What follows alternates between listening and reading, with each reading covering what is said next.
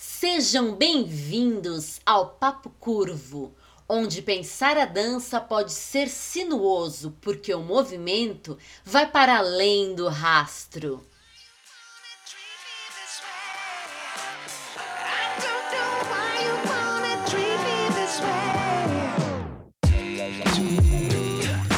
Papo Curvo, o papo mais fora da linha para os amantes de boas conversas dançantes.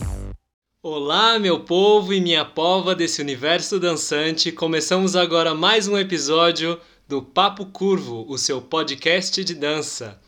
Toda semana eu, Henry Chuang, desafio Talita Leme Chuang, conhecida também como Talita LC, ou vulgo minha esposa querida e amada, a discutir um ou mais temas da dança, né? E todos eles que eu trago, eu faço tudo sem a Talita saber qual que vai ser o assunto, qual que vai ser o tema. Ou seja, eu preparo antes, mas ela responde e discute na hora, na raça mesmo. E é isso aí. Vamos nessa? Tudo bom, Talita? Tudo bom? Tudo bem, ouvintes do Papo Curvo, quem está nos ouvindo, quem está nos assistindo. Seja bem-vindo, seja bem-vinda. Eu tô bem, graças a Deus, tô ótima. Curiosa em relação ao tema de hoje. E Certo. porque realmente o que ele disse é verdade. Eu não sei qual é o assunto ainda. Então, nem cinco minutos antes eu sou avisada em relação ao assunto. Eu sou avisada na hora, do tipo, quando você falar o que é. E aí, pá, foi. É isso Bem aí. legal. Ela até me perguntou se tava legal, se o que eu vou trazer hoje é bacana, se vai ser difícil. Ai, ai, ai, ai, ai. Vamos ver. Vamos lá, gente, vamos lá. Tá com Então- coragem, força na peruca. Com coragem, isso aí. Pra fechar a nossa saga do espaço sideral, eu Ah. resolvi trazer mais um tema, né? Pra quem não ouviu, corre lá e ouve. O primeiro episódio a gente explicou o que, que era dança, né? Sim, pro extraterrestre, Pro extraterrestre. Pro, cal. Isso. No segundo episódio falamos um pouco da gravidade, aí trouxemos a questão do espaço, né? Como é que a gente sempre espaço... partiu, né, numa situação hipotética de nós no espaço e depois trouxemos para nossa realidade atual é, de quarentena e etc Isso. e tal. E aí no anterior, que foi o terceiro episódio, a gente falou um pouquinho sobre dança sem música, porque no espaço não tem E aí, som e etc. exato, caímos nas questões Certo. de sonoridade, etc. E aí eu pensei, Yeah. pra fechar essa bola toda, porque é o seguinte, a gente falou de espaço, né? Sim. E de tempo, Sim. relacionado com essa questão da gravidade e da música. Isso. E o que que sobra? Ah. Matéria-prima da dança. Corpo. Corpo. Até que a gente fuga a gravidade nos três, na verdade. Sim, falando sim. de gravidade, falando de sonoridade, falando de espaço. Sonoridade aí trouxe a questão do tempo, né? Junto Sim. depois. A gente já abordou um pouco de corpo, mas vamos ver agora o que você quer dizer. O que, que você quer ouvir sobre corpo, né? Matéria-prima da dança. Corpo em movimento no tempo e no espaço. Exato. Porque nos outros a gente deu um pouco mais de peso, vai. Sim, sim. né, um, um foco, uma ênfase maior para algum aspecto. Aí no, no caso da gravidade a gente ficou um pouco mais com espaço e né, do, do som a gente ficou um pouquinho mais no tempo, né? Sim. Da música a gente ficou um pouco mais com o tempo. Então hoje, pensando no corpo, que é essa matéria-prima, e aí que é feita de matéria, certo? Pensando em matéria. Ok. Eu trouxe o seguinte, vamos lá. Por que, que às vezes a gente pensa, em muitos filmes que a gente vê, os alienígenas eles são sempre humanoides, certo? A grande maioria deles são humanoides, em termos de filme, quando a gente É. vê. Mesmo se Talvez- são monstrengos Tem alguma. ou andam sobre duas patas. e Tem uma mão, tem alguma coisa, assim. talvez porque a gente valoriza muito esse polegar opositor. A gente pensa que, né, para fazer, montar, usar a ferramenta, a gente precisa de algo assim, entendeu? Pode então a gente ser. associa isso um pouco com o intelecto superior, que é aquilo que a gente até falou, né? Que os extraterrestres São eles sempre, superiores. É superiores. a síndrome do eu sou menor que existe na humanidade, né? A síndrome Exato. Em relação a ETs, não. Eles devem ser superiores, certamente. Enfim. Mas é o que eu pensei, porque nesse aspecto eles são similares, digamos assim, tem esse aspecto humanoide. Mas em geral eles têm alguma característica diferente por conta provavelmente de uma atmosfera, de um clima, de uma realidade diferente do nosso planeta Terra, certo? Ok. Então, pensando nessas coisas, nessas questões todas, eu fiquei pensando: as diferenças. As diferenças é ótimo. As diferentes danças exigem biotipos específicos para cada técnica? Ou Nossa, seja, corpos diferentes, por exemplo, um ET ele faz uma dança específica porque ele tem um corpo específico, entendeu? E aí todos podem dançar todas as danças? Ok, calma, vamos lá. O que, que você quer que eu fale primeiro? Do ET? Você pode viajar no ET, mas eu tava pensando nessa questão porque é muito óbvio, entendeu? Que um ET tem um corpo diferente do nosso. Sim, achamos. Até o presente momento, dentro da nossa imaginação. Daquilo é, que já foi criado é, no, que é? no cinema. é, ficção científica, sci-fi e por aí vai, né? Sim. Ah, ok, vamos ponderar um pouco sobre isso. Partindo do ET. É, ou partindo de uma, de uma primícia importante. A primícia é a seguinte: ah, todas as danças são manifestação, eh, expressão do humano, certo? Sim. Do ser humano. As danças humanas, ok? A gente poderia pensar que os animais também fazem suas danças, ou que as árvores dançam ao som do vento, ou existem até aquelas plantas que se mexem, né? Mas vamos deixar por enquanto animais e suas danças, a dança do pavão, as danças dos pássaros. Vamos deixar de lado um pouquinho o fato de que, por hora pelo menos, o fato de que os outros seres vivos têm comportamentos que nos parece, olhando assim, né? Uhum. Pelo menos numa primeira instância, dança, ok? Ok. um, um movimento que não é, é, cuja ênfase não é utilitária, ok? Vamos, ok? Porque a gente Tá. está falando que dança, ela é arte, certo? Sim. E a arte não necessariamente tem um caráter utilitário, como por, por exemplo uma mesa, certo? Acho que a gente já discutiu, ou eu discuti isso em algum momento. Então vamos lá, dança. É, isso não significa que movimentos do cotidiano e que teriam aspectos mais ah, considerados mais utilitários, e lá se foi o nosso modificador. Ele tá fazendo barulhinho.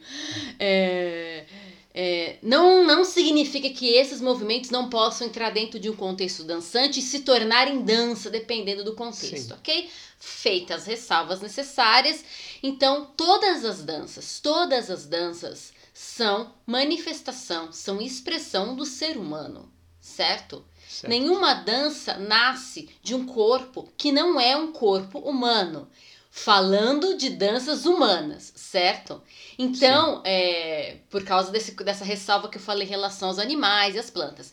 Então, vamos lá. É, nesse sentido, as danças são resposta ou elas estão conectadas com aquilo que o ser humano é fisicamente falando também, certo? Sim. Então é esse corpo humano com essas habilidades, com essas capacidades, com essas particularidades e singularidades gerou essa dança. Esses corpos geraram essas danças. Esses corpos nesse espaço e com essa qualidade ou possibilidade de uso do tempo geraram essas danças. Sim. Isso de forma geral, e depois para cada expressão humana, para cada expressão de cada cultura, para cada dança, para as muitas danças, a gente vai fazer a mesma leitura. Um corpo humano com particularidades que em determinado espaço e utilizando o tempo e em determinado tempo também que no que diz respeito a um tempo cronológico histórico realizou desenvolveu é, trouxe à existência essa dança essa manifestação ok Ok. da mesma forma, então, eu posso pensar que os extraterrestres, eles também geram danças e que essas danças que eles geram, né, dentro desse quadro hipotético, a gente nem sabe se tem ET, mas enfim, que os extraterrestres também criam danças, dançam coisas, é, dançam danças que ah, são expressão do seu corpo em movimento num espaço e num tempo, utilizando o espaço e o tempo com as possibilidades que esse espaço e esse tempo propõem, da mesma forma com as possibilidades que o próprio corpo ET propõe Certo. ou possibilita, ok? ok? Então, é, levando em consideração o espaço e o tempo e o corpo do extraterrestre, partindo do nosso imaginário coletivo, que eles são, sei lá, às vezes extremamente magrelinhas, assim, nem sei se tem órgão vital ali dentro, né? Com os braços compridos, um cabeção maior, nem sei se equilibra aquilo. se a gente fosse remontar, né? É, ou às vezes, meio que nem um alien, né? Uma cabeça que parece uma bola de futebol americano esmagada, esticada, e umas patas, enfim, gente, trazendo alguma referência imagética pra gente lembrar daquele filme Alien.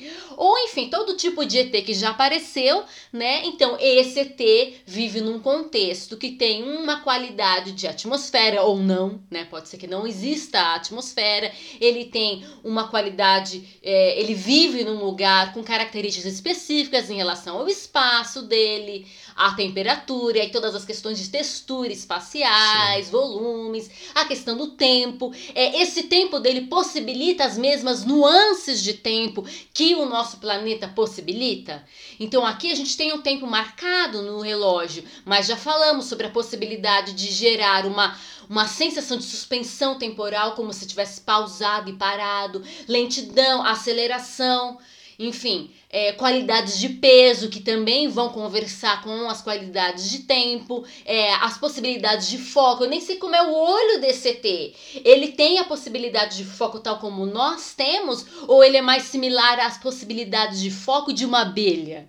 Então, né, assim, para trazer um animal que falam que a qualidade de foco é bem interessante, ou a mosca também, né, que falam que a qualidade de foco é bem diferente, bem interessante. Então, como é que é? Será que o uso espacial do, do por exemplo, DCT que nem as pombas, que falam que elas sempre, é, é, quando elas alçam voo, elas fazem é, em ah, como é que é o nome disso aqui? Eu vou falar. Parábola. Parábolas. Elas fazem parábolas e é, parábolas circulares, se eu não me engano. Elas têm uma maneira que é quase bussular de levantar voo e voltar. Ou seja, elas não simplesmente se deslocam aleatoriamente no espaço. Por isso que para pomba é tão complexo assar o voo e a gente, é, às vezes, eu, por exemplo, já, já me peguei pensando: nossa, como pombas são folgadas, né? Levanta voo e sai, elas vão correndo rapidinho com as patinhas, porque existe uma maneira de fazer esse voo delas, né? Bem específico e particular das pombas. Né? Talvez eu tenha usado um vocabulário equivocado em relação se é, parabu se é parabular, se é bussular, enfim, talvez né, um biólogo falaria melhor. Mas eu tenho certeza disso, de que as pombas fazem voos específicos. Sim. Por isso que elas nem sempre saem do chão quando a gente espera. Às vezes ela só bate asa, assim, parece até uma galinha e volta. E, e não voa. Levanta, voa e vaza, né? Vaza daqui. Não, elas correm. Por que elas não simplesmente levantam? Os passarinhos às vezes simplesmente levantam. Por causa dessas características dela. Então, será que o ET tem essas características? Isso implica num tipo, num tipo de movimentação, numa restrição é, ou numa liberdade de, de, é, é diferente, diferente da nossa como ser humano. Sim. Então, nesse aspecto, a pergunta que ficaria em relação ao ET é: seria ele capaz de dançar as nossas danças? ET seria capaz de dançar as nossas danças, uma vez que tem uma série de coisas diferentes ali? Bom, começou pela problemática trazida nos episódios anteriores. Eu fui para o espaço sideral. Como é que eu vou apresentar dança com é, aquela roupa? Já tem exato, no mínimo a roupa, né? exato, no mínimo a roupa de astronauta. Então eu já não vou apresentar para esse ET o balé clássico, né? Ou qualquer outra dança que tem até é, um tipo de de vestimenta que já associada a ela e tal. Como é que eu vou? Eu já tô numa roupa de, de astronauta, já virou outra coisa. Tá aí dois filmes interessantes para se fazerem, né? Um, é, dança no espaço para ETs, né? E danças alienígenas como seriam, né? Exato. Então, por exemplo, então é uma questão a se pensar. É muito, é, é, é muito interessante porque filmes e outras coisas que vão para o espaço, como Star Wars, sempre fazem a, sua, a releitura de ETs cantando jazz em bar, sabe essas coisas? ETs dançando, sei lá o que, com várias pernas e vários braços. Mas a pergunta. Sempre tem uma música meio técnica. É, ou, tem uma, ou eles vão para uma balada técnica e tem umas dancinhas assim. E são, né, é, trazendo o universo humano para dentro do universo ET e aí faz algumas adaptações. Mas a pergunta se a gente fosse levar é, com seriedade a coisa. É, Como com- que a fisionomia Exato. diferente Será que seria? a fisionomia, o fato nem dos os órgãos talvez serem diferentes, será que isso implicaria em movimentação diferente ou até uma dificuldade ou impossibilidade de aprender as nossas Acho que a pergunta não é nem será, é como, né? É. Como seria? como, enfim, então eu não sei se o esse CCT seria capaz de aprender as danças humanas. Uhum. Talvez sim, talvez não. É, talvez ele seja capaz de aprender, ou seria, né, enfim, capaz de aprender é, se ele compartilhar conosco similaridades reais, entendeu? Uhum. Similaridades reais para poder fazer Estruturais fisiológicas. estruturais e fisiológicas, porque é um grande equívoco achar que simplesmente uma movimentação humana e logo depois, né, de movimento para dança, a movimentação humana e a dança são simplesmente é, expressões biomecânicas. Não é uma expressão simplesmente biomecânica, ou se, e, e com ênfase em articulação, músculo, osso, Isso. e, e é isso, né? Fica aí a vida do povo. Não, morre aí, gente. Deu, né? Músculo, osso e articulação. Tendão, pronto. Ei, entendi de corpo humano. Não é assim. Tem, nós temos órgãos e os órgãos eles estão é, é, de maneira intrínseca ligada àquilo que a gente faz, que a gente só percebe exteriormente.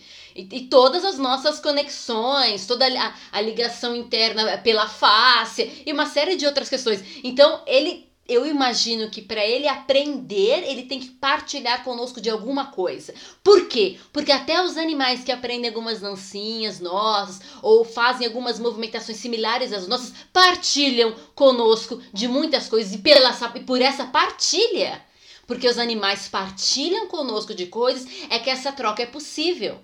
Nesse nível, né? De eu uh, pegar uma coisa e um primata também pegar uma coisa, o cachorro, você abanar o rabinho, que, né, que você já não tem, né? O cosques lá, a bundinha, e o cachorro também perceber e, e, fazer o mesmo movimento. Mas o cachorro partilha coisas com você, de esqueleto, ele partilha, no mínimo de esqueleto, mas de uma série de outras coisas o cachorro partilha com você, Sim. né? Como, como, como, como é vida. É, por exemplo, já uma árvore, não, apesar de a árvore partilhar coisas com a gente, falta elementos para ela poder, por exemplo, sacar esse tipo de coisa, né? A gente nem sabe como é o grau da inteligência das árvores, né? Das E- plantas das também. plantas, né? E Como um todo, como é que é a parte da botânica. A gente já hoje entende que os animais têm muito mais por uma série de casos, de estudos.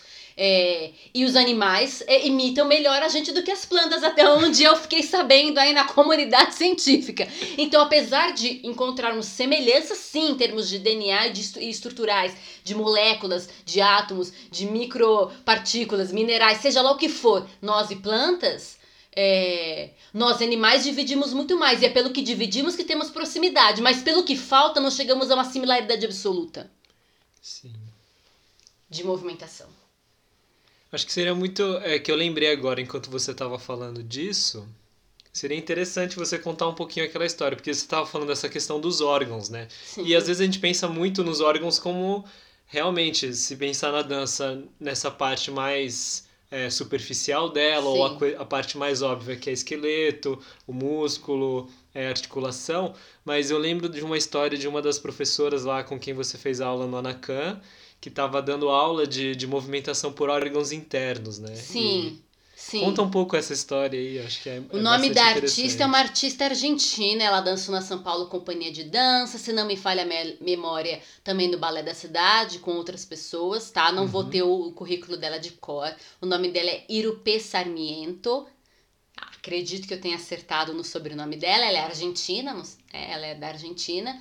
E ela, enfim, ela tem uma carreira e uma história com as danças mais. com a dança clássica, né? Com o balé clássico. Ela tem uma carreira e uma história é, com danças é, já codificadas e com métodos já estabelecidos, até que ela, por uma questão de uma lesão, se não me engano, na região cervical, ela acaba deixando isso um pouco de lado e entrando em contato com o Ticum e com uma movimentação que parte de uma da consideração real, efetiva, consciente, engajada da nossa energia, daquilo que é energético em nós. Uhum. E mesmo, e tem gente que não acredita, mas nós somos energia. Se você é feito de elétron e o seu professor de biologia vai dizer que você é feito de elétron, então você é feito de energia. E se você tem elétron, você tem os átomos. E os átomos internamente também têm energia, etc e tal. Nós somos energia, nós, né, temos energia e enfim, ela adentrou esse universo do Ticum, que é o trabalho energético, né, a partir da respiração, e também, é, como, como parte dos estudos do Ticum, do Ticum como parte dos estudos é, energéticos, de respiração, é, o Ticum também apresenta a possibilidade de se trabalhar os órgãos. A gente também tem abordagens somáticas, holísticas, que também enfatizam o estudo dos sistemas e, do, e dos órgãos, talvez é, é, mormente ou com mais ênfase o BMC, Body Mind Centering, é, desenvolvido pela Bonnie, né? Uh, e de certa forma ela, ela conversa bastante com Bartenef, até porque tem uma história aí que as liga, né? E o Body Mind Movement, talvez você também possa Sim. falar um pouco sobre isso, apesar que você não estudou órgãos internos, mas estudou sentidos, e sentidos são órgãos, também trabalha com essa questão. Enfim, é várias abordagens somáticas adentro a questão dos órgãos internos. Voltando. Enfim, Irupê Sarmiento entrou em contato com o Ticum. E, aliás, Uh, em Xuang, como um bom falante de chinês, pode até pronunciar como é que Qigong fala em chinês, porque essa é uma prática que vem da China, certo? Sim. Vem da China, faz parte dos estudos do Wushu, do Kung Fu, do Tai Chi Chuan, que é um tipo de Kung Fu, que é um tipo de Wushu. E enquanto eu respiro para falar sobre o meu caso, a gente vai fazer uma pequena pausa para Henry Chuang pronunciar com seu belo chinês mandarim a palavra Qigong, Wushu e Kung Fu e trazer o, as diferenças desses termos, ou pelo menos de Wushu e Kung Fu, se é que tem. Acho que não Como tem. Assim? Tem diferença de Wushu e Kung Fu? É, é... Isso é muito complexo de, de ser falado. É, Sim. Enfim. Né, de que arte é, marcial é, e habilidade, tem aquelas questões é, todas, é, né? É, tudo, é um monte de. de... Ai. Causei nele que nem ele Causou, me causou. É, esse não é o propósito. Quem disse que, que não é o propósito? propósito? é o contrário, não é isso.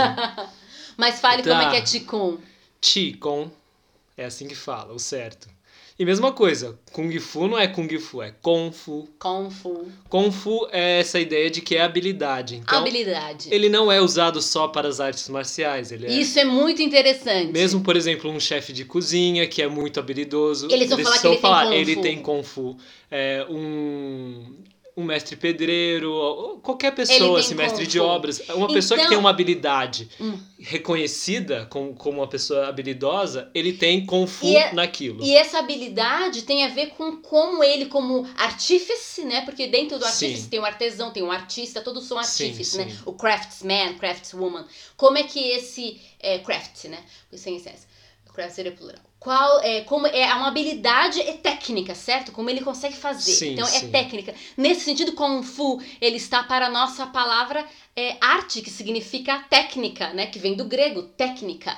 Então, é, é, eu quero guardar isso aí para quando a gente for falar de seres humanos podendo dançar várias danças. Ótimo, guarda aí, Ok. segura a ideia. Segura a ideia todo mundo. Kung Fu, habilidade. E Wushu, não sei como é que fala. Seria o Su? Wushu.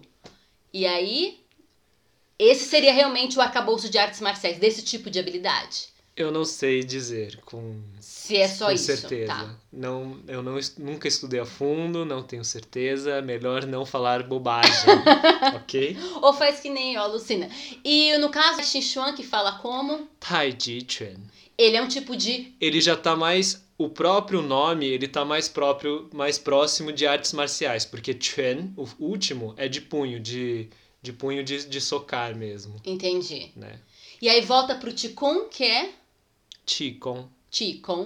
Qigong. E Qi, aí Qi é de energia de energia. e Kong é do Kung Fu, que é essa habilidade. Habilidade da energia. Então, né, a habilidade de manipular energia, que é justamente o, o, a questão que ela foi trabalhar. E dentro do universo, agora brasileirando, né, como já é conhecido do Ticum, ele tem é, o estudo dos órgãos internos. Pois bem, estávamos no Anacan, isso foi ano passado, tá? Então, uma, uma experiência bem recente. Estávamos no Anacan, no Anacan, dentro do programa do Anacan Pro, que é voltado para performance, principalmente dentro do contexto das danças urbanas, do mundo pop, mainstream, mas isso não tira o seu valor, o trabalho bem feito. E aí, ela propôs é, de, é, algum, ela, ela, ela, ela deu mais de uma aula, né, substituindo um outro professor, né, quando ele não, não podia vir, ir, né, e dar aula. E, é, enfim, ela propôs em mais de uma aula o estudo do movimento a partir dos órgãos internos e como isso afetava a nossa movimentação externa. Então, por exemplo, a gente é, se movimentou a partir do coração, a gente se movimentou a partir da, dos pulmões, a gente se movimentou a partir do estômago, do baço, do fígado, do intestino, do útero, para aquelas que tinham, da, dos órgãos genitais. E, e, é muito interessante porque ela não só propôs que a gente se movimentasse a partir, mas que ao fazer o toque, né, um toque superficial na pele, na região daquele órgão, que a gente sentisse o órgão se mexendo. O que foi muito difícil, porque a gente sabe que não temos controle absoluto, né? né, do, dos órgãos, mas existe musculatura perto. Então, como aguçar, na verdade, a partir do órgão, uma musculatura ao redor, que não é exatamente do órgão, mas está próxima a ele, sei lá, um pedaço específico do seu abdômen. Ele é aguçado. Quando que normalmente ele não é, ele é malhado, a gente malha, sei lá, oblíquos, malha, malha, malha, malha, malha. Mas você consegue só mexer o oblíquo e trazer expressividade de, com, é, desse oblíquo? Não. Ele tá travado lá, ele é um tanquinho e ele vai sempre no todo junto com, sei lá, o reto abdominal. Ou quando você faz a lateral, ele vai. Mas você consegue falar só com ele? Mas de repente, se eu penso ali no meu fígado embaixo e eu levo a minha atenção, não só eu posso, os mestres dizem que você pode chegar a mexer o fígado, o que vai de encontro a ao conhecimento do, é, da medicina tradicional, assim, uhum. que se espalhou no mundo inteiro, de que eles são involuntários, os movimentos são involuntários. Mas os mestres dizem que sim, dá para você energeticamente mobilizar esse órgão.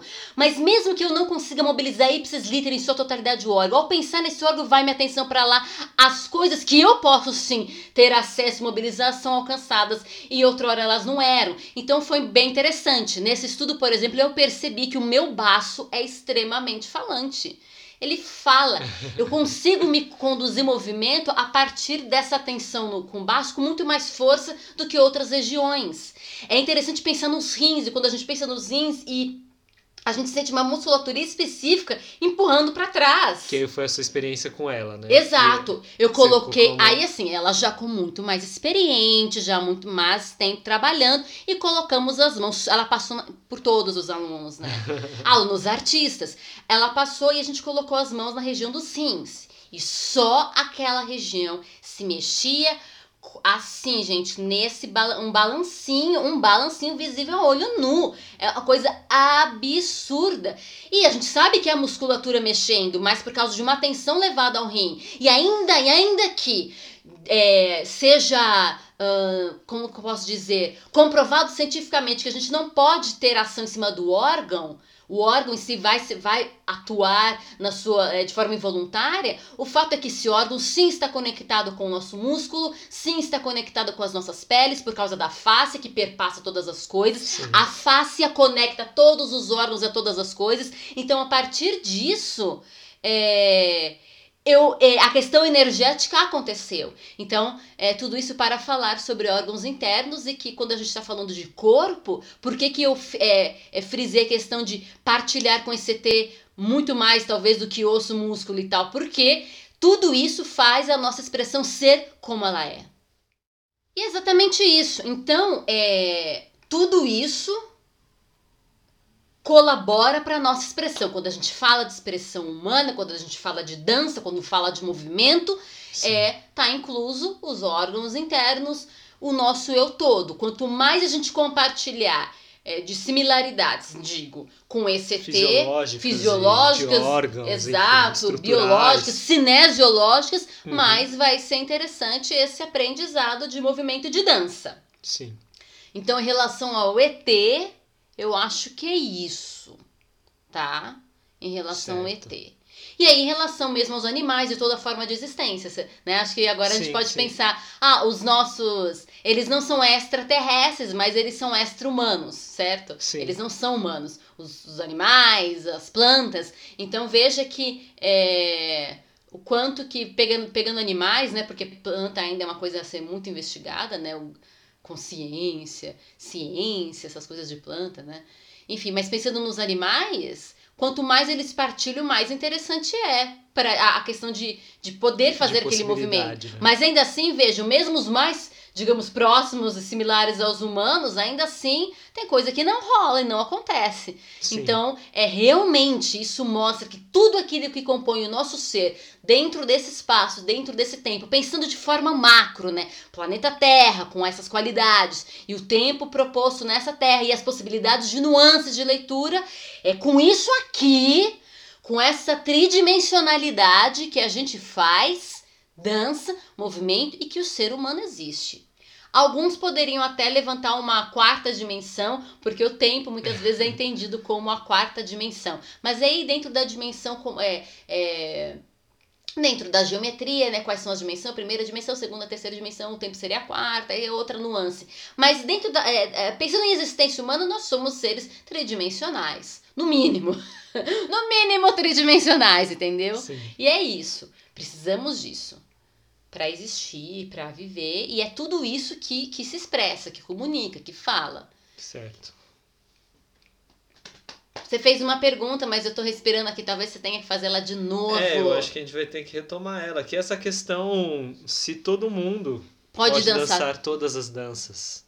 Todo mundo pode dançar todas as danças. É, pensando Em que sentido? seres humanos. Se a gente pensar em termos biológicos, fisiológicos, etc e tal, se a gente pensar nas questões que a gente levantou para refletir sobre esse ET, todos os seres humanos Sim. podem dançar todas as danças. Porque eu, eu acho que o, o que o que pega um pouco para essa questão é, entrar um pouquinho mais de. Ter um pouco mais de, enfim, reflexão nela, é essa questão de que, ok, to, todos os corpos, né, todos os seres humanos têm a capacidade em si, a possibilidade, a potência de aprender, desenvolver todas as danças que foram produzidas até agora. Né? Sim, Já- porque e de todas elas produzir foram novas danças. Sim, porque todas elas foram produ- saberes. produzidas a partir de um corpo humano. Mas pensando em é, questões específicas para cada dança, por exemplo, a- necessidade de ter uma flexibilidade, força, ter uma altura, proporção corporal, um peso, idade, gênero, como que você entende isso? Como que você acha que isso cabe? Porque a gente sabe que, por exemplo, o balé clássico tem um biotipo bem assim. é, que as pessoas conhecem, né? Aquela russa, magra, comprida, Sim. né? Europeia, assim. Ok, a gente vai, pode caminhar. Isso aqui é muito interessante. Eu vou precisar de bastante concentração. E quem tá me ouvindo ou me vendo precisa de bastante concentração no que eu vou falar, tá? Existem duas formas de a gente caminhar com esse pensamento. Certo. Uma forma de a gente caminhar com esse pensamento precisaria, é, ou precisa, eu acho que precisa, isso deveria ser feito, tá? Uhum. Precisa de experimentação, precisa de experimento, assim, científico, um estudo, entendeu? Certo. Essa é uma forma de caminhar e entender, com base naquilo que já se é sabido. E outra é, talvez, ah, o questionamento a ser feito. Com essa pergunta. Ah, Vai lá. os sonzinhos, vamos lá, gente. Quando, Henry, quando você me coloca a questão das danças e traz a questão do biotipo do balé, você está levantando, na verdade, é, uma série de questões que estão atreladas e amalgamadas com as nossas noções de cultura e sociedade e Sim. valores, ok? Sim. Isso é um, e isso é uma leitura. E isso é uma maneira de olhar. Ok? Guarda, eu vou falar dela. Guarda ela. Guarda ela! Ah! Vamos pegar. Aqui eu, tô- eu falei que precisava de estudo científico. Se eu partir da ideia que já foi comprovada, ok? Uhum. Vamos lá, gente. Agora é momento assim, por estudo com Thalita Lemichuang. Se a gente partir da ideia que já foi cientificamente comprovada de que o cérebro é plástico, de que o corpo do ser humano é plástico e que de é possível causar inclusive alteração no DNA a partir de estímulos de fora, existe impossibilidade de algum ser humano dançar alguma dança? Não. Não. Porque ele poderia se transformar, certo? Certo. Então, uhum. isso. Mas é o que eu falei, não existe. A gente ainda não pegou estudo, um estudo em que a gente, sei lá, pegou uma pessoa que nem a Thalita de Almeida. É, eu ia falar meu nome de solteira, gente. Que loucura. Bem triste. Bem triste. Mas é que eu, eu, pensei no meu passado agora. Entendi. Porque não é mais a minha realidade. Pegar a, a, a, a outrora Thalita de Almeida Leme, que dançava balé clássico, né? E que é uma pessoa de 1,50m na época. Hoje acho que eu tô até menor. 1,56m. Não, eu tô com 1,56m, gente. Eu sou uma pessoa pequena, mas de um coração grande. Uh, um coração muito mais forte, né? Desde que eu melhorei a saúde, meu coração é até mais forte. Isso certamente. Mas enfim, pegar a Thalita de 1,56m, com seu quadril largo, né? O seu peito uhum. abastado, e fazer e transformar essa pessoa de tal forma que ela cresça um pouco mais, chega no seu 1,60m e, e diminua de tamanho e ganhe flexibilidade e se torne longilínea a ponto de ser, conseguir pelo menos ser solista numa companhia de balé clássico. Entendeu? Esse tipo de experimento é babei. Não aconteceu ainda, pelo menos não, não que eu saiba esse tipo de experimento, de pegar uma pessoa e transformar a partir dos conhecimentos da ciência, não só físicos e tá, biomecânicos, mas... mas... mentais, levar a uma transformação genuína Sim, mas e aí, exterior. Mas o que eu tô falando é exatamente isso. Então, para algumas danças, como por exemplo o balé clássico, você precisa ter um biotipo específico ou isso se trata mais de, de uma questão eu falei que essa é da outra anterior. área, ok? Tá. Eu falei que é dessa outra área, porque na verdade isso vai depender da outra. Já vamos caminhar. Então, é, partindo de uma ideia, eu sei, partindo de uma ideia que talvez para todas as danças seja necessário um tipo biotipo é, específico, uhum. uh, é, essa é a primeira ideia. Um ser humano é capaz de se transformar e ser outro? É. Isso exige, exige. Existe. É, é, programação e reprogramação neurolinguística. Por quê? Porque eu vou precisar criar novas memórias para criar transformação. A gente é Sim. a nossa memória, então eu vou ter que criar. Eu vou ter que. Então, assim, são, é, são várias frentes de atuação: mente, face, corpo, biomecânico, mudança de hábitos, alimentação, experimentação, uma série de coisas. Mas ele poderia se tra é, transformar e ter um novo biotipo? É possível. Até de repente fazer manipulação genética. Não sei. Então, hoje, a gente pode pensar que uma pessoa é, que todas as pessoas podem dançar todas as danças? Sim. E elas podem dançar todas as danças? Podem, porque não existe impossibilidade de barreira humana. Nunca houve. A gente só, só sabe agora que nunca houve impossibilidade. Certo. Ok? Ok. Então, essa é uma primeira ideia. Sim. A segunda ideia é, em termos.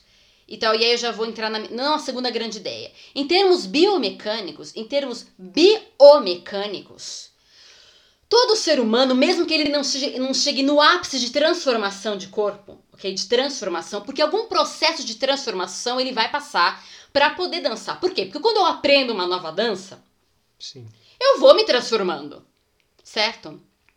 Então, tô lá no, aprendendo uma nova dança, eu estou me transformando para dançar essa dança. Eu sou transformado por ela para dançar melhor ela. Isso é uma, é uma constante, é um, é um de dentro para fora, um de fora para dentro, constante. Então, eu estou sendo transformado por ela, biomecanicamente e até na questão que diz respeito à expressão. É possível eu dançar e todos os seres humanos dançarem todas as danças? Claro que é. Nem precisa chegar nesse, nesse ultimate transformation, nessa transformação última que eu falei aqui. Uhum. De programação neurolinguística, etc e tal. Por quê? Porque mesmo dentro de um ambiente, estou fazendo várias aulas de um estilo, o meu corpo continua sendo plástico, porque ele é plástico, meu, minha mente é plástica, eu sou plástico. Então sim, é possível. A grande questão está nesse acabouço do lado aqui que eu segurei. E essa questão está atrelada à cultura, está atrelada às manifestações e expressões está atrelado àquilo que os seres humanos creem. É, e as suas é o... seus ideais estéticos. Isso que eu ia falar, e, ideal e, estético. Exato, né? e etc e tal. Isso está com o imaginário. Sim. E aí o que acontece é o seguinte: é, é, todo mundo pode fazer, vai, pega o balé de Cristo, gente. Ele é praticamente. O balé, balé aquela, do quê? O de Cristo. O ba, pega o balé de, de, pega o balé de Cristo, entendeu? Pegar de Cristo, sabe? Bancar o Cristo, Jesus, o crucificado, nesse sentido. Pega o ah, balé entendi. de Cristo, entendeu? Pega o balé de Cristo, faz Eu o balé que de Cristo. uma, um estilo que eu nunca tinha ouvido na vida. Balé de Cristo, Balé pronto. de Cristo, uma Agora companhia. brasileiro só me faz um meme disso. Pega uma cena de Jesus e põe ele dançando. Não, a questão é o seguinte: é, o ba balé Crucifica clássico. o balé. é isso. Crucifica o balé. O balé clássico, gente, deixa eu fazer aqui uma anedota. O balé, nem sei se é anedota que se fala, uma piada, um meme, uma, uma coisa aqui, ó. O balé clássico está para a Igreja Católica. A Igreja Católica, exato. Toda vez que a gente quer falar alguma coisa errada no mundo, a gente pega a Igreja Católica de bode expiatório. O balé clássico, ele é a nossa Igreja Mas Católica, é porque é uma instituição, não- é uma instituição histórica, tem parâmetros. o balé clássico é a igreja católica da dança. Gente, tui, eu vou twittar. Ninguém twitta. É minha frase. O balé clássico é a igreja católica da dança. Porque.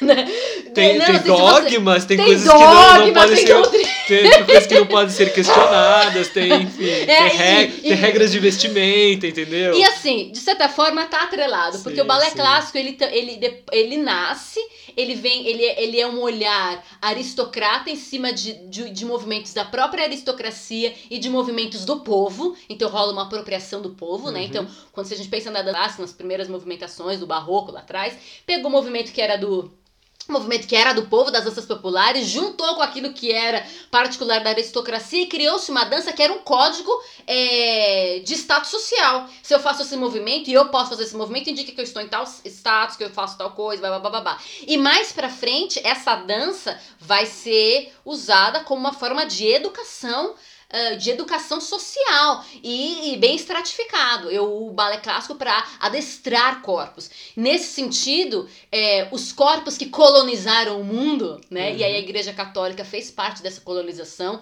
alguns com super boa fé e outros com má fé, né? No, Assim, alguns com super boa intenção, apesar de ingenuidade até ignorância, e outros com má fé mesmo, entendeu? Por questões políticas. Mas enfim, os corpos que colonizaram o mundo, e a Igreja Católica levou alguns corpos, são corpos que foram educados e adestrados também por é, coisas, questões clássicas, etc e tal. Ok?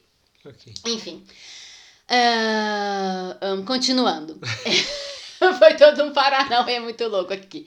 Então, é quando a gente pensa na, na dança e a gente pensa numa impossibilidade, não é uma possibilidade de é, eu posso fazer um developé e um developé alto? Sim, eu faço um developé, é, developé alto. Eu posso fazer um tour, eu posso girar, né? Pegando o balé, é, o balé de Cristo, né? O balé de Cristo, fazendo dele né, Cristo, fazendo é, uma crucific- crucificando o balé. Sim, claro que eu posso fazer. Ah, e todo mundo pode fazer. E a coisa acontecer, e a expressão acontecer. Mas por que, que a gente não vê pessoas menores indo para as companhias? Ou pessoas com tal biotipo, blá blá blá, blá blá blá blá blá blá, em campo profissional? Porque foi é, dito que, que tal dança tem tal estética. Porque foi estabelecido que essa é a estética do balé, que essa é a dança do balé, que esse é o corpo do balé, que esse é sei lá o que do balé, etc e tal. E fazem isso com todas as outras danças. Mas em última instância, esse corpo nem precisa passar por uma transformação radical para poder fazer aquilo. Porque os, nós, seres humanos, partilhamos de tudo. Nós temos osso, é, a nossa fez, é, a, a- a gente tem, claro, singularidades, mas essas singularidades, a meu ver, até onde enxergo e até onde pude ver, não são fatores sine qua non para uma, pra uma ruptura de vocês não podem dançar balé, ou vocês não podem dançar breaking, ou vocês não podem dançar jazz, ou danças afros não são para os seus corpos, ok? Não chega nesse grau. O Mas que, o que faz essas separações são outros valores, são valores de fora, há pelo menos questão matéria-corpo. ok? Mas você acha que, por exemplo, a expressividade do balé ela só, só se apresenta de maneira completa se a pessoa é capaz de, por exemplo, fazer um developé alto? Se ela consegue ter essa abertura? Porque eu falo por mim, assim, eu sou uma pessoa. Eu, eu tenho melhorado bastante, mas eu sempre fui uma pessoa com pouca flexibilidade. Apesar de eu achar balé muito legal e muito bacana, por exemplo, é, eu imagino que, ainda que com muito treino, vamos supor que role não que seja o meu caso, mas vamos supor que tem uma pessoa que tem uma lesão, tem uma limitação articular e que ela nunca vai conseguir fazer um movimento é, de maneira completa e plena. Ela poderia dançar, poderia ser feito, por exemplo, um balé para essa pessoa e aquilo seria uma expressão completa do movimento, do développé, de- daquele movimento, ainda que seja limitado por uma questão física, é, sem que seja um espetáculo, uma peça, uma obra, justamente para criticar esse ponto. Entendeu? Deu para sacar? Deu para entender? Ok, vamos a algumas questões antes. E aí você já repete. A primeira é o seguinte: Uh, vamos, vamos, vamos, falar a altura dessa perna? Perna, é, você não precisa do pé, da perna na orelha para ter expressividade do balé, ok? A Ok. perna na orelha já tira. A perna atrás da cabeça grudada aqui no, no, no occipital, Na nuca. a na nuca, pique circo, porque isso faz parte de algumas manifestações circenses, também não precisa. Mas vamos falar que um developê de, o que, que é aqui, duas horas, né? Um né? Meio-dia, uma hora, duas horas, certo? Quanto que, eu não sei quantos graus. Que é Quantos 10 graus, graus, é? acima de 90, não sei quanto que é isso. Vamos, 100 vamos. graus aí. Não, não 90, gra- 90 graus é Aqui, assim, é isso. aqui. Isso, 90 graus é reta. Aí sobe aqui, ó, duas horas. Aqui mais uns, uns 45 graus a mais do que É, 90. porque, é, exato. Vamos pensar assim, ó, 45 graus é inclinado para baixo, né? Diagonal Isso, baixa. 45, 90 90 graus e é, é paralelo com o chão Isso, e e- aí é 135. 135 graus, essas duas horas aí. Então, esse developê, esse developê existe. Ele existe coreograficamente, tá? Tá.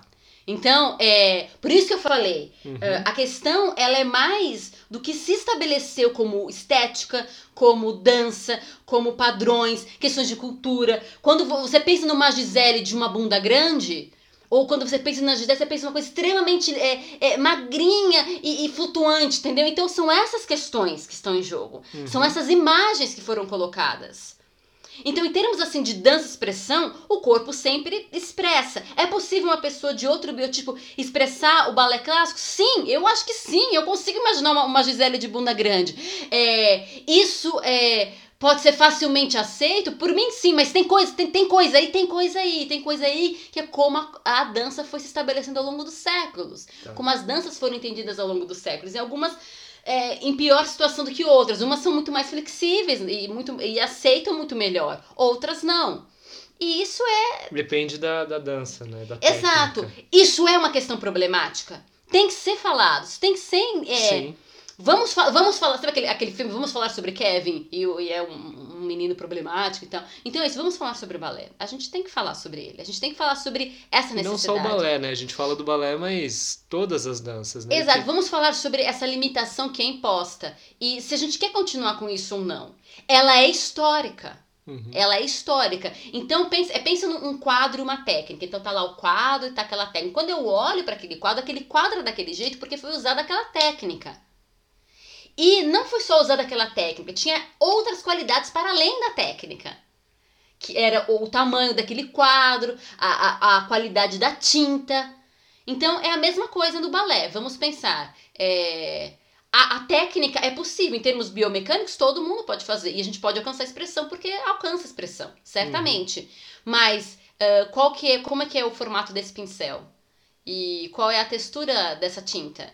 É mais denso ou mais fino? Entendeu? A, a comparação meio esdrúxula, talvez, meio simplória, que eu fiz em relação. Sim. E, é- e é basicamente isso. Só que essa decisão, ela tá atrelada a, a uma questão, a uma decisão histórica, cultural, estética, que já se faz há muito tempo, e se faz em todas as danças. Agora, por isso que eu falei do ultimate, ultimate transformation. Um corpo poderia se transformar para servir essa estética, se quisesse. É possível essa transformação, Uhum. porque o corpo tem essa capacidade plástica. Sim. Então, a transformar para servir essa estética.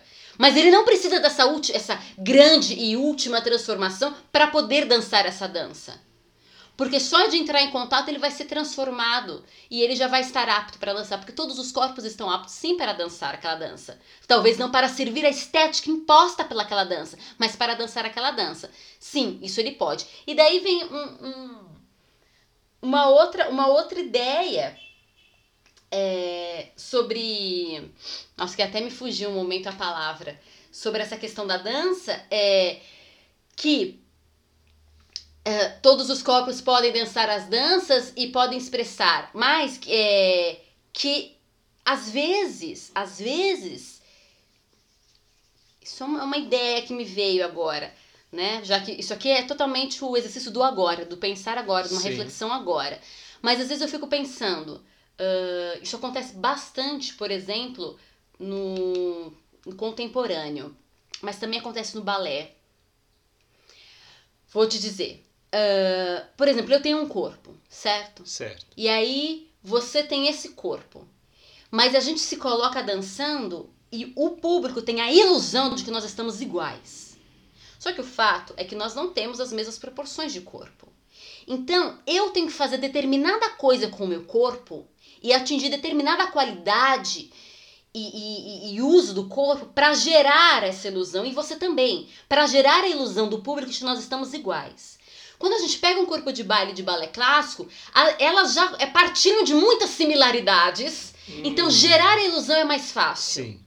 Agora, Talita, será que é possível com corpos diferentes gerar uma ilusão de igualdade, inclusive dentro do balé clássico? Talvez seja possível ou não. Enfim, tá aí um estudo a ser feito. Porque veja, já é uma outra linha, tá vendo que eu tô abrindo esse leque? A gente começou de, um, de uma última, uma transformação absoluta, né? De, de meu, sair, cresci, bababá, né? Que é possível em termos da ciência, hoje já é possível pela neurolinguística, pela, pela questão de todo da plasticidade do corpo, do estudo da genética, a gente já sabe que é possível. Isso é um lado.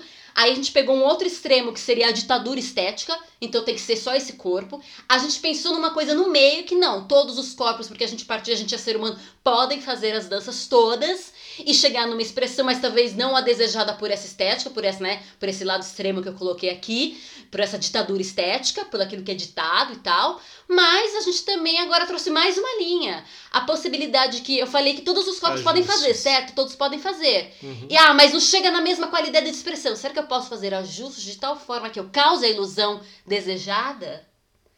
E aí fica uma questão que é o quanto a gente mergulha no saber do corpo quanto a gente mergulha no saber do corpo. E essa foi uma coisa é, é, trazida pela modernidade, pela contemporaneidade. Se a gente pega os modernos, eles também dançavam uh, coreografias, todo mundo dançando a mesma coisa, mas eram corpos diferentes, mas muitas vezes causava ilusão de similaridade, por causa da maneira como aquilo era feito. Então, talvez se o balé entrar nesses estudos minuciosos de qualidade expressiva, talvez seja possível não só transformar mais corpos pela prática biomecânica do balé, mas transformar os corpos, por causa que o corpo possibilita essa plasticidade, no que diz respeito à qualidade expressiva e gerar ilusão, mesmo os corpos sendo diferentes. Em primeira instância, em último, os corpos sempre são diferentes. Nós não somos iguais. Nós não somos iguais nem eu com você, como eu com eu mesma. Eu sou uma, agora eu já sou outra, e agora eu já sou outra. E outra. Já virei outra? E já virei outra. A gente não é o mesmo o tempo todo. Então é uma ilusão, né? A gente tem memória, e a memória é que nos salva. Porque senão a gente realmente seria. Seria tipo pique Dory. Oi, eu adoro. Tipo, esquecimento total. Mas não é o caso. Então, nós não somos os mesmos e todos os corpos são diferentes. Em última instância, nós não somos os mesmos, todos Sim. os corpos são diferentes. Mas nós, isso é um por um lado. Por outro lado, e ele não nega, nós somos iguais. Nós somos seres humanos e temos fisiologia e partilhamos de muito mais do que os animais partilham. A gente partilha de uma totalidade. Uhum. O, o, o, nosso, nós somos diferentes, o nosso, nós somos diferentes, tá num lugar de refinamento, de, de uma singularidade sua que faz ter esses olhos puxados e minha que faz ter esse meu narizinho Entendeu? Mas eu tenho os, os, mesmos canais aí dentro do nariz e você também, eu tenho nariz, você tem nariz e pele, lá, lá, lá, lá, lá entendeu? Então, são camadas daquilo de similaridades e camadas de diferença, quando a gente vai tratar de igual e de diferente. É, ou talvez seja melhor chamar de distinto. Mas enfim, então, falando, todos os corpos são capazes de se transformar de forma absoluta por um lado. É, todas as danças impõem as suas estéticas. E aí não precisamos pensar de forma muito pejorativa ou negativa, tá? Apesar de que algumas danças têm na sua história marcos bem tristes e, e ditatoriais, sendo que eu já falei a ditadura estética. Porque em alguns momentos houve realmente uma ditadura estética. E talvez haja em alguns círculos ainda, ainda tem, né? ainda tem uma ditadura estética. Então, de um lado a gente tem a transformação total de um corpo. E do outro lado, tipo o X-Men e do outro lado, a gente tem uma ditadura é, estética, que fala que só aqueles corpos podem fazer tal coisa. No meio, a gente tem uma grande verdade que, que, que bebe um pouco né, de tudo. É a verdade que todos os corpos podem sim dançar todas as danças. Podem sim, porque a gente partilha do necessário para dançar todas as danças, que são manifestação do ser humano. Então, todos os corpos podem sim dançar todas as danças.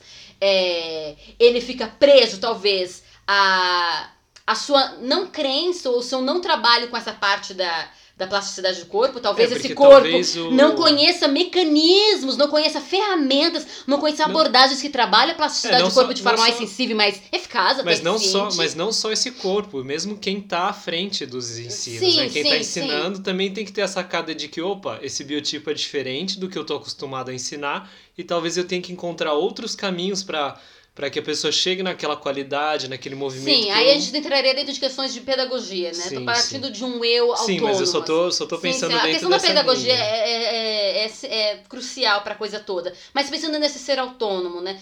E todos os seres, mesmo se eles estiverem em sala de aula, precisam ser considerados em sua autonomia. Então, ele poderia caminhar. É, ele pode dançar todas as danças se ele souber de ferramentas, procedimentos, abordagens que fazem, é, que levam a, a essa plasticidade de forma mais consciente e eficaz, talvez ainda seja melhor para ele. E ah, se quiser servir essa estética, pensar que a gente pode gerar a ilusão tão desejada a partir de um, de um treinamento mesmo, mas não um treinamento engessador, tá, gente? Mas vamos pensar da prática diária, tá? A partir de uma prática é, das qualidades expressivas. E a gente poderia gerar é, essa, esses tão desejados, essas sensações. Então você pega uma pessoa com uma bunda gigante e ela parece que é uma pena voando.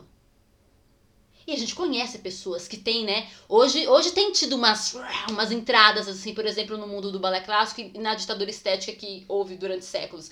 É, de corpos, por exemplo, negros que vão dançar balé e tem estrutura óssea muito maior. Não só corpos, existem corpos europeus também de estrutura maior, uns irlandeses com umas estruturas maiores. E aí a pessoa entra e faz pluma. Eu faço pluma. Por quê? Uhum. Ah, porque tem é, ativa a qualidade expressiva para fazer pluma. Claro que é, talvez para essa pessoa fazer pluma seja muito mais difícil, é, o engajamento é muito maior para entrar nesse peso leve do que, por exemplo, uma pessoa é, extremamente fina, extremamente leve, com uma ossatura bem menor, né? Que a gente já discutiu isso sobre aquela questão de ficar peso de na- peso, na- de ficar na gordinho na quarentena. Corpos diferentes, engajamentos diferentes, mas de repente um, um personagem muito firme, essa pessoa muito mais leve vai vai Vai sofrer. vai sofrer, né? difícil. Com aspas, gente, porque É. sempre é um processo de transformação e sofrimento, sofrimento como transformação. Vai sofrer muito mais do que talvez essa daqui. Mas não significa que elas não possam fazer e que elas não possam alca- alcançar excelência em sua expressão. É só o qual vai ser o processo. E daí, e daí, colocado todas essas frentes, que vem a sua fala. Como é que a gente ensina dança, como é que a gente pratica dança e como é que a gente estabelece os nossos procedimentos dentro de universo né, de criação de dança. E aí não importa se é hip hop e balé. Tem coisas que vão ter que entrar aí nessa prática, nesse treino, nesse processo, nesse aprendizado para fazer a coisa acontecer e para ninguém sair frustrado nessa história. Sim, e eu, eu pontuei assim, essa questão do, do professor, do facilitador, enfim, da pessoa que está ali à frente, porque a gente muitas vezes, eu acho que a primeira coisa que a gente faz é pensar, "Ah, mas eu sou a pessoa incapaz, eu não consegui fazer a releitura, eu não É. consegui descobrir o caminho. Eu não tenho corpo. Eu não tenho corpo, mas se é, o professor, a pessoa que está ali na frente, não considerar, ainda que ela não te apresente um caminho, mas te fala, ó, você tem uma estrutura diferente, talvez a gente tenha que encontrar outro caminho, ainda que ela não saiba a maneira, mas se ela não apresentar para quem está estudando, isso pode ser muito frustrante, né? Sim. Enfim, eu acredito que todos os corpos possam dançar. Uhum. E, e todas as danças. A questão é se todos os corpos podem dançar todas as danças em ambiente profissional. E aí é uma Sim. questão da área de, de, de se repensar, entendeu? De repensar as coisas. Eu entendo, por exemplo, a seguinte fala de essa dança para ela ser preservada é necessário que tenha esses corpos para preservá-la, para preservar essa estética. Mas preservar uma estética não necessariamente anula a, né, trazer novas possibilidades e colocar novas possibilidades em cima da mesa, sabe? Sim. Logo em cima do palco, né? A nossa grande mesa. Entendeu? As duas coisas podem acontecer concomitantemente. Por que não? Então, eu fico pensando nisso. Agora, todos os corpos são capazes? Sim. Claro que para dançar e chegar no nível profissional existe uma dedicação. Sim. É, porque eu falei, é um processo de transformação. E a transformação é um sofrer. É um sofrer. Não estou fazendo, não estou levantando a bandeira de que pra dançar a gente tem que. Oh, o sofrimento da dança. No gain, eh, é? no, pain, no, gain. Não é esse sofrer. É a ideia de que sofrer é transformar, é o sofrer como transformação, processo. como processo de mudar uma coisa e virar outra. ok? Sim. E vai ter talvez uma dose de sofrimento no sentido dor. de, de lágrima e algum tipo de dor.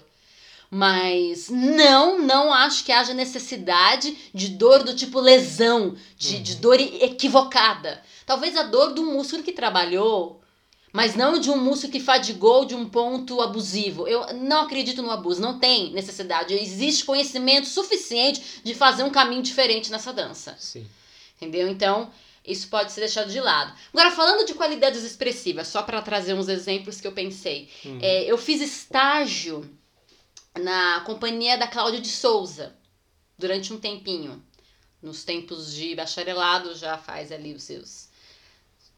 Bacharelado e licenciatura, já, eu acho que hoje já faz sete anos ou oito que eu estive com a Cláudia de Souza em, em estágio. Fiz alguns dias, não foi, não foi, foi um estágio bem curto. E é, acompanhando a companhia. E assim, a Cláudia e a irmã dela, na época, né? Não sei como elas estão hoje, faz muito tempo que eu não as vejo.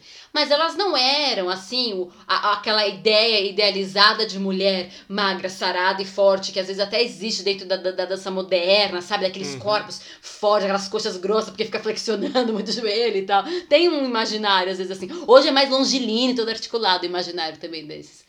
Não, sabe? É, Talvez alguns poderiam até falar que elas estavam fora dos padrões.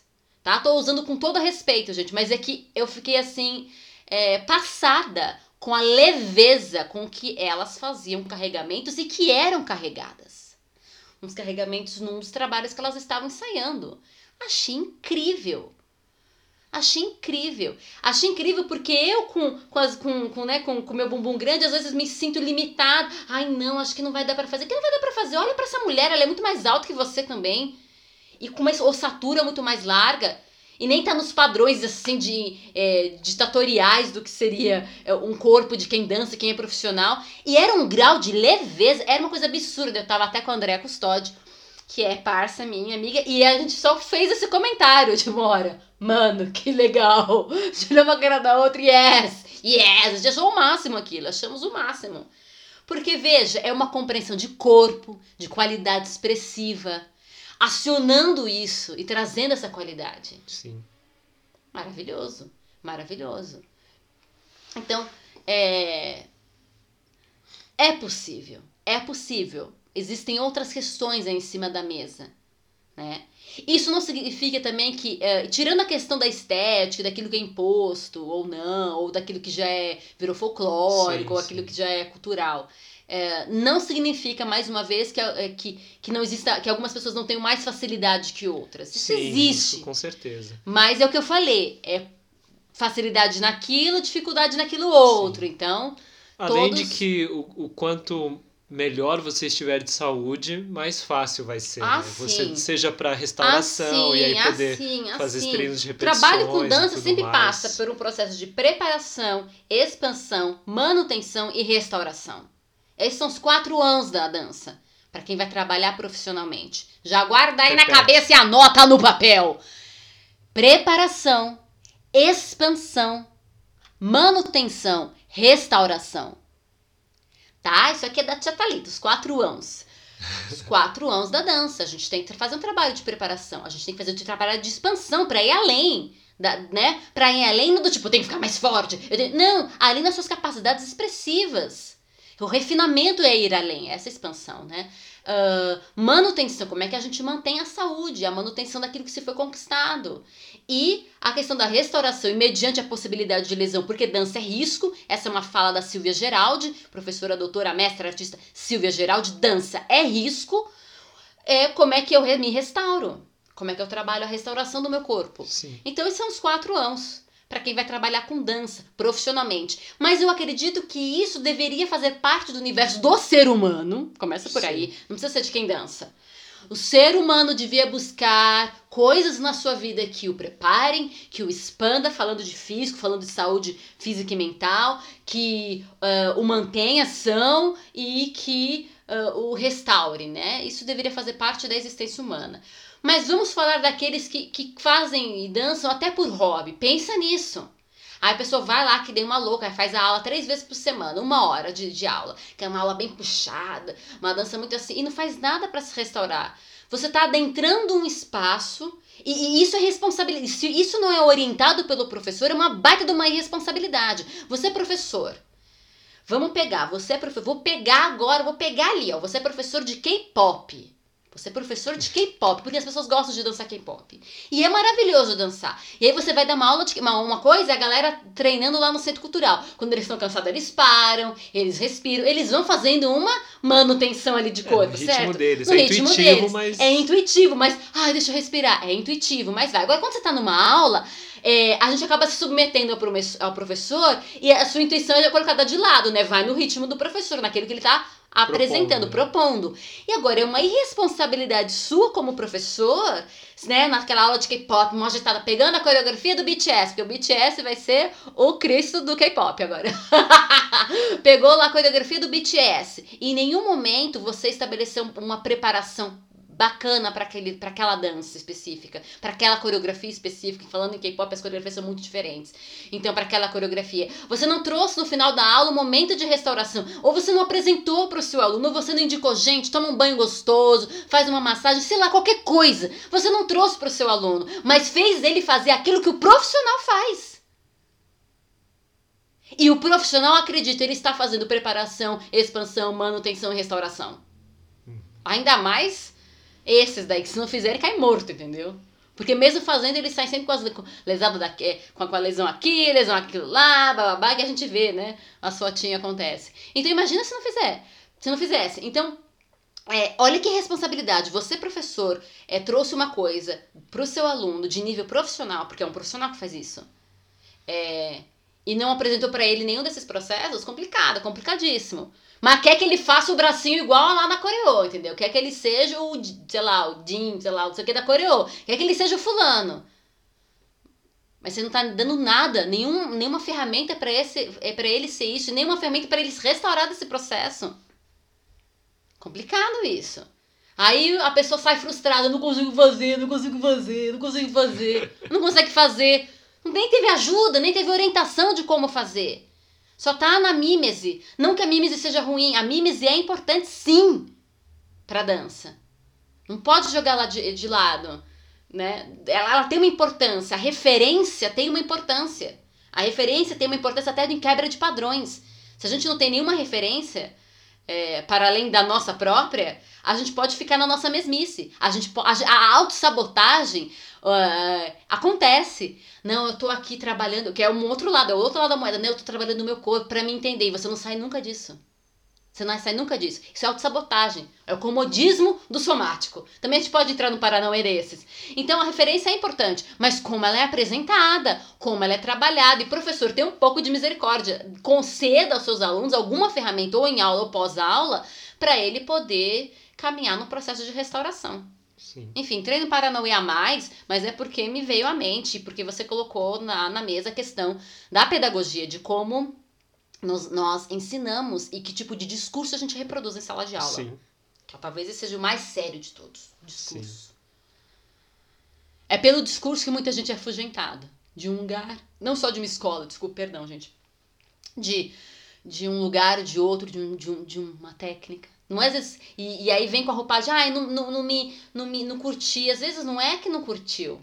Mas Não foi amparada, né? Não foi amparado. E às vezes parece no discurso, quando a pessoa está sendo apresentada para a técnica, ah, não, todo mundo pode, é legal, é só fazer, só vai, se joga, né? Tem um discurso assim. Mas se não tem um amparo, não tem um preparo, não tem. Né? E o amparo não é abraçar só no ombro, Não, não, não, você vai não. conseguir. Não, não ah, é foi só isso. sua primeira vez. Isso é importante. Sim, sim. É amparo de eu sei o que eu tô fazendo, gente. Sim. E eu, E tudo nossa, eu gostaria bem, de perguntar para alguns professores se eles sabem o que eles estão fazendo. Não é um saber absoluto, porque o saber absoluto é, nega a possibilidade de aprendizado, não é isso. Mas eu tenho uma trilha e essa trilha já foi testada uma vez, ou eu tô testando, mas colocando as Tem margens de segurança. Exato. Você tem que saber também com quem você testa e com quem você não. Sim. Às vezes, ok, esse- o- todos os contextos são novos. Ah, esse é o contexto de ensino-aprendizagem. esse- Todo contexto é novo, é único, mesmo se forem com as mesmas pessoas, porque não é o mesmo dia. No entanto, é, Você tem, sei lá, às vezes você já teve algumas, já experimentou um ou outro procedimento em outro ambiente, vê que tem similaridade, traz, testa, vê se é interessante. Agora, experimentar uma coisa completamente do zero, com um ambiente muito novato, é difícil. A gente tem que saber o que experimentar e com quem experimentar e quando experimentar. Você pensa numa ideia, tal procedimento, será que é cabível com essa turma? Não, talvez com essa turma seja mais interessante. Eles, se, se, se der meleca, eles sabem lidar melhor, eles vão saber lidar melhor. Tem que ter um pouco de disso. E isso, gente, não é só. Tem um lugar do feeling, tem um lugar sim da intuição. Mas tem, existem dois tipos de profissionais: os que só caminham na intuição e a galera que só ca, é, é, caminha pelo livrinho. Não é nem pelo livrinho, gente, e nem só pela intuição. É um pêndulo entre as duas coisas, é um balanço naquilo que é intuitivo nos seus fazeres docentes e naquilo que é testado, tá? Não fica nenhum no outro, não se esconda atrás de nenhum nem outro, dá a cara para bater e vai estudar. E aí põe em uhum. prática. Difícil, né? Difícil. não é fácil não, mas Não é aí, fácil não, gente, mas é uma é delícia é... e faz a gente é, amadurecer, amadurecer no bom sentido. É, isso aí é tema para também. Opa, para um podcast inteirão sobre pedagogias da dança. Mas vamos lá então. Ok. Vamos finalizando essa ideia aqui de matéria, de corpo. Ok. No espaço. Pelo menos por hoje. Por hoje. Porque aí, pensando nisso, eu levantei um aspecto aqui que eu acho que é interessante pensar quando ai, a gente ai, pensa ai. de matéria. Que é a questão, você até falou por cima, mas a gente pode entrar um pouquinho mais agora, que é a questão do figurino. De roupas que são adequadas para uma prática de, um, de uma dança específica. Qual a importância disso? Você acha que é, é, é, simplesmente estético ou ele tem uma questão de desempenho assim muito real, oficial e necessário, importante, assim, pique é, que nem a gente falou, balé clássico lá, o, o balé de Cristo. balé de Cristo. Aquela, aquela roupa, aquele figurino é extremamente importante, é extremamente necessário, até que ponto é?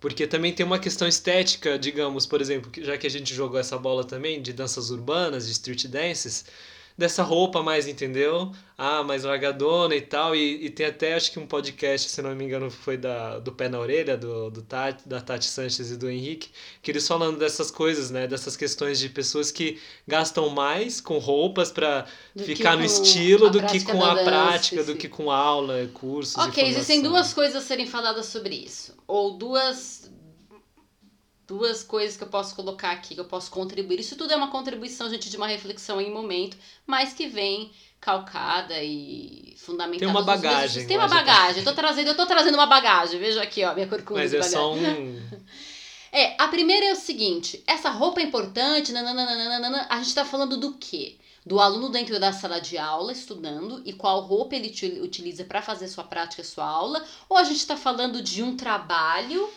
é, de um espetáculo, de uma obra que vai para o espaço cênico, seja ele qual for. Se a gente está falando da obra do espaço cênico, é, aquilo que foi proposto para aquela obra, todos os detalhes ali são importantes. Todos os detalhes. Tudo aquilo naquela obra. Por quê? Porque tudo que eu escolhi para aquela obra quer comunicar alguma coisa. E as escolhas não são gratuitas. Uhum.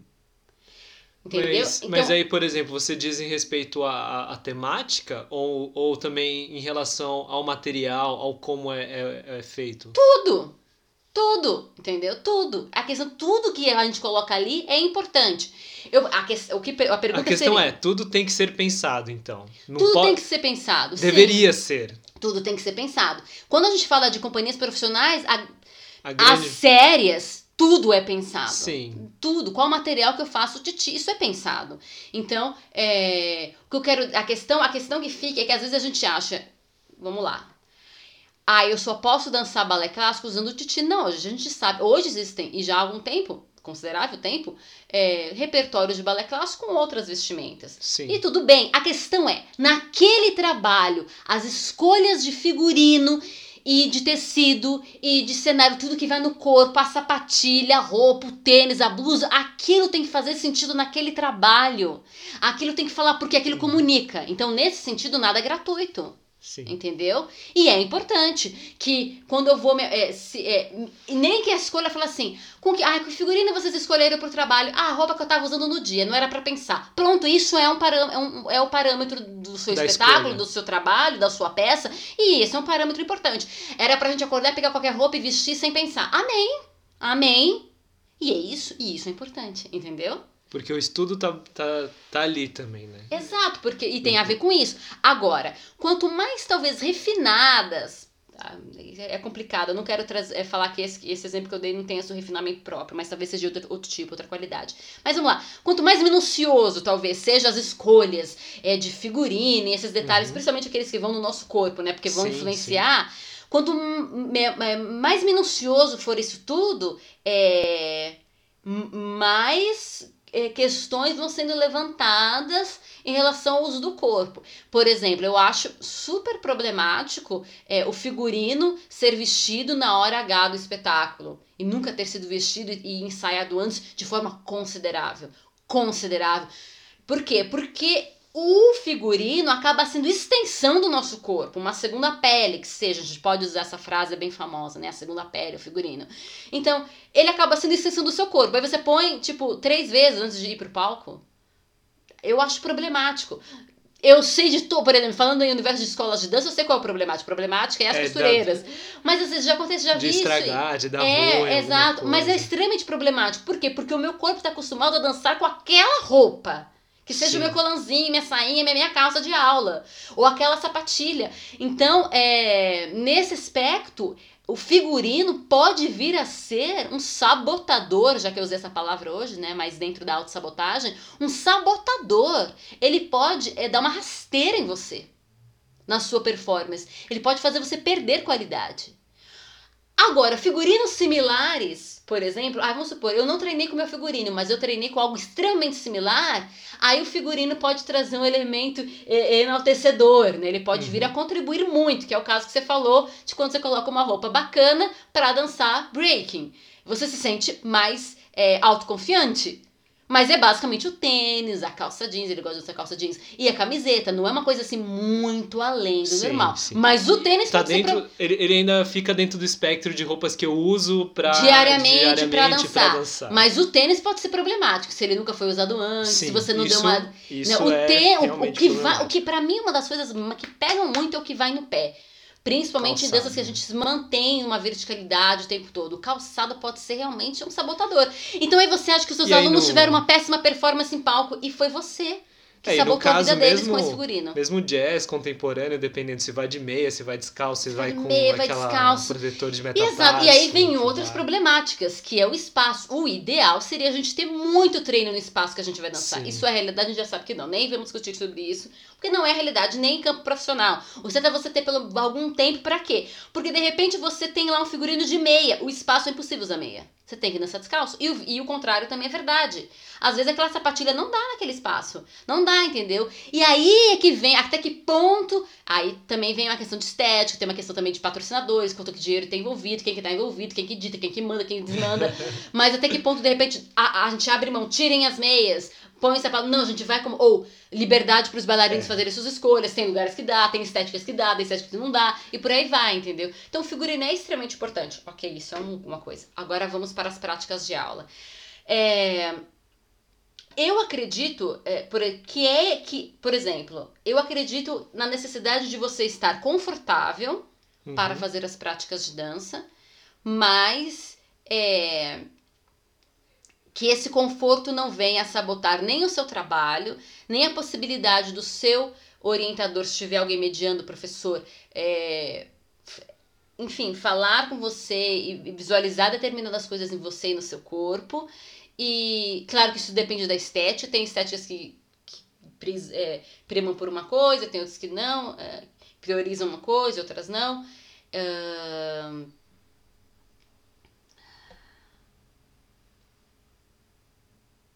E também que, que nem te deixa. um- Uma, uma vestimenta que nem te deixa numa situação folgada, num aspecto tipo, você acaba não se engajando em nada. largado. Exato. É, é, ela, é- e que pode variar, por exemplo. E, e nem que te deixe totalmente preso. Então, por exemplo, eu, particularmente, Thalita, gosto de roupas mais largas, Porque eu consigo engajar, por incrível que pareça, o meu core, o meu abdômen as minhas musculaturas inteiras melhor com roupas largas do que roupas justas.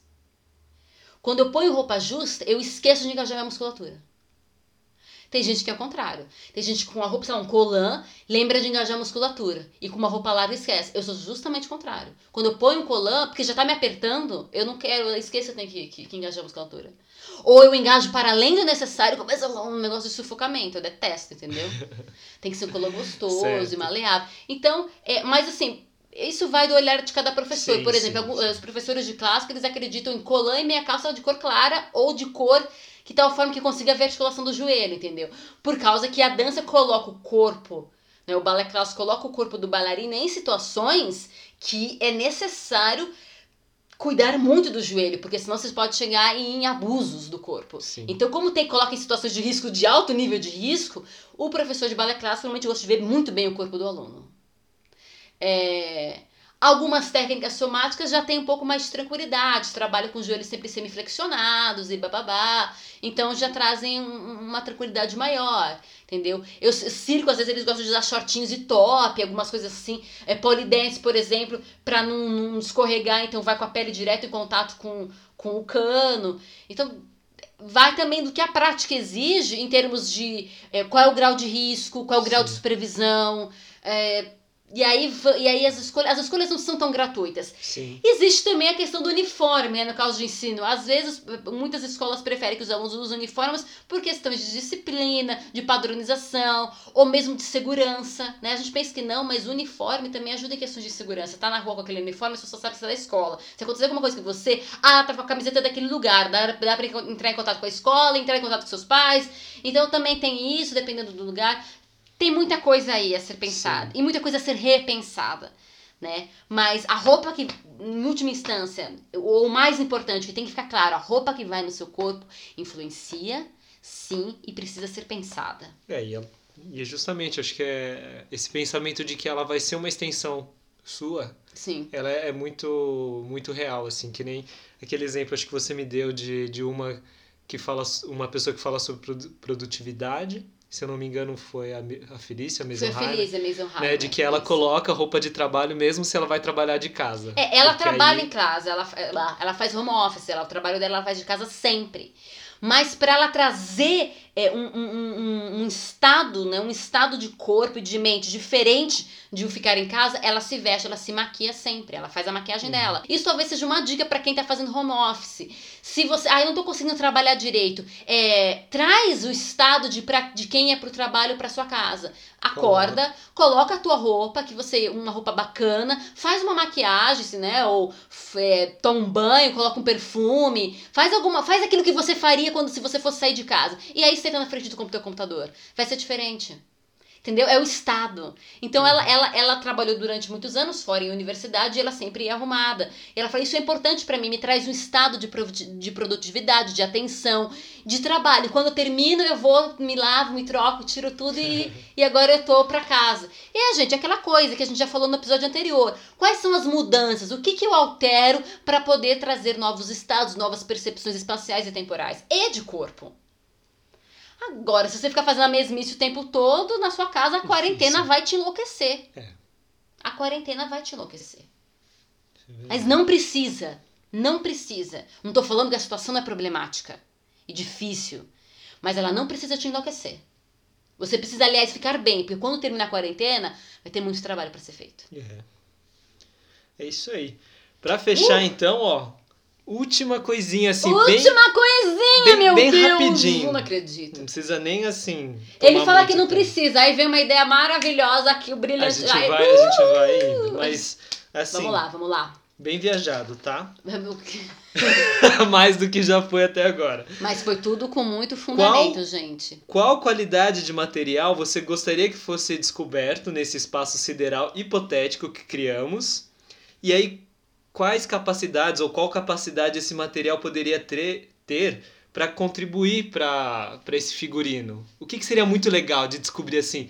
Eu vou dar um exemplo que na minha cabeça talvez fosse muito interessante. Um material de roupa que não molha com suor. E aí você consegue dançar, a, a, a roupa continua linda e maravilhosa e você consegue fazer o que tem que ser feito em cena. Uau, isso Então, é bem legal. Esse é um material que eu escolheria. Hum. Porque eu tenho. Eu suo muito. É difícil pra mim.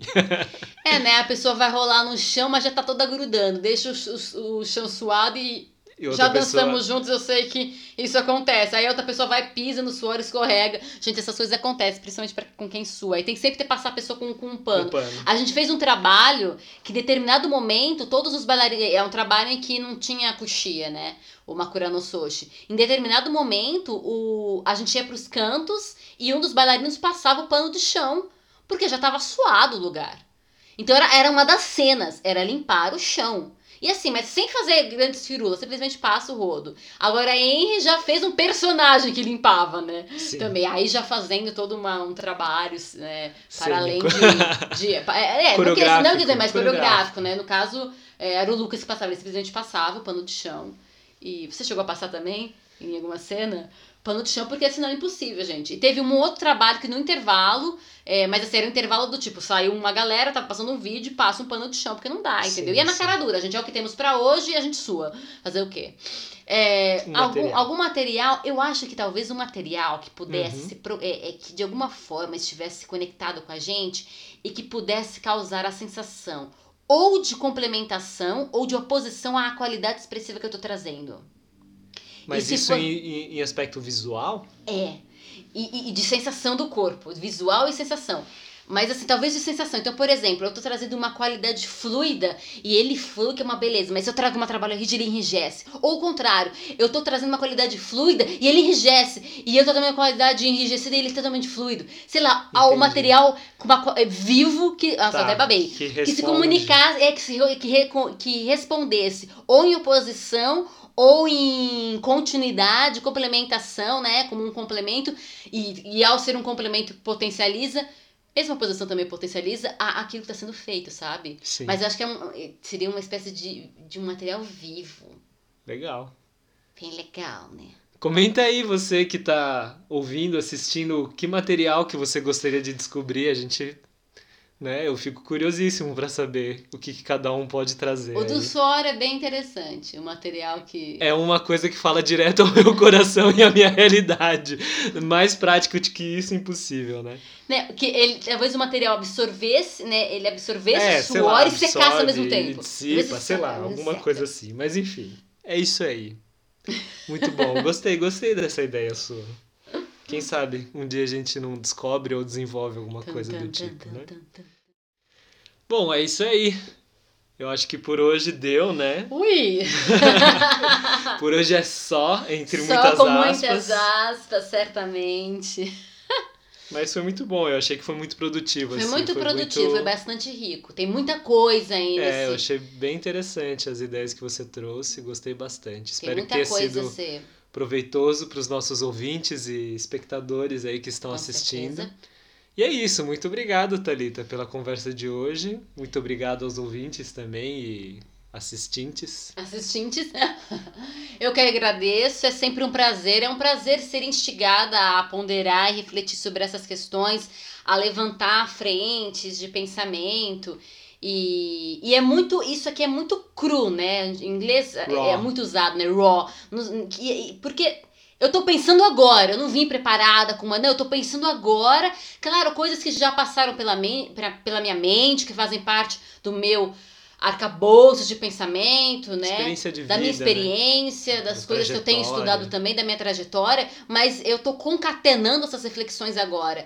E assim, o que eu sempre vou convidar e sempre vou dizer é não, não tenha uma atitude passiva mediante os conteúdos que foram colocados e mediante aquilo que vocês tenham ouvido e visto, né? Sim. É, gerem, gerem conhecimento. E um conhecimento é gerado, né? Você recebe aquele conteúdo, aquele conteúdo entra em contato com seus saberes próprios, aquilo que você já sabe.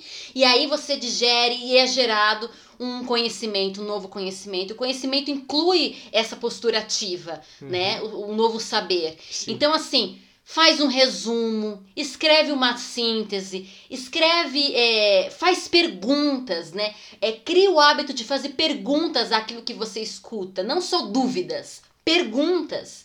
E, e vem compartilhar, vem compartilhar comigo, né? Seja pelo YouTube, seja pelo Facebook, pelo Instagram, seja pelo blog, pelo Twitter. Eu tô nessas redes, né? E tá tudo descrito aí, né? No, no, no episódio, as redes, tal, dá pra achar. Tá ali, TLC. E e vamos compartilhar, vamos, vamos gerar conhecimento, né? Não só ficar passivo recebendo, mas gerar conhecimento. Até porque de repente uma dúvida sua, uma colocação sua, uma síntese sua me faz pensar. Eu penso muito, muito bem quando eu sou instigada por gente de fora, de forma positiva, de forma genuína, né? Pessoas que genuinamente, verdadeiramente querem desenvolver, aprender, crescer, crescer junto, né? Porque isso é crescer junto e crescer junto é importante. Então, essa troca, né? É essa positiva. troca, essa partilha é importante. Então, receber, né? Esses feedbacks e e essas ponderações vindo de outros também me alimentam, aí eu posso servir melhor, eu posso trazer coisas melhores. É então, vamos participar, vamos junto. E é isso aí. Muito obrigada mais uma vez a todos. Todas. Isso aí. Até a próxima, então. Um beijo para vocês todos. Grande beijo. Adiós. Adiós. Esse foi o Papo Curvo, seu podcast fora da linha e certamente para além do rastro.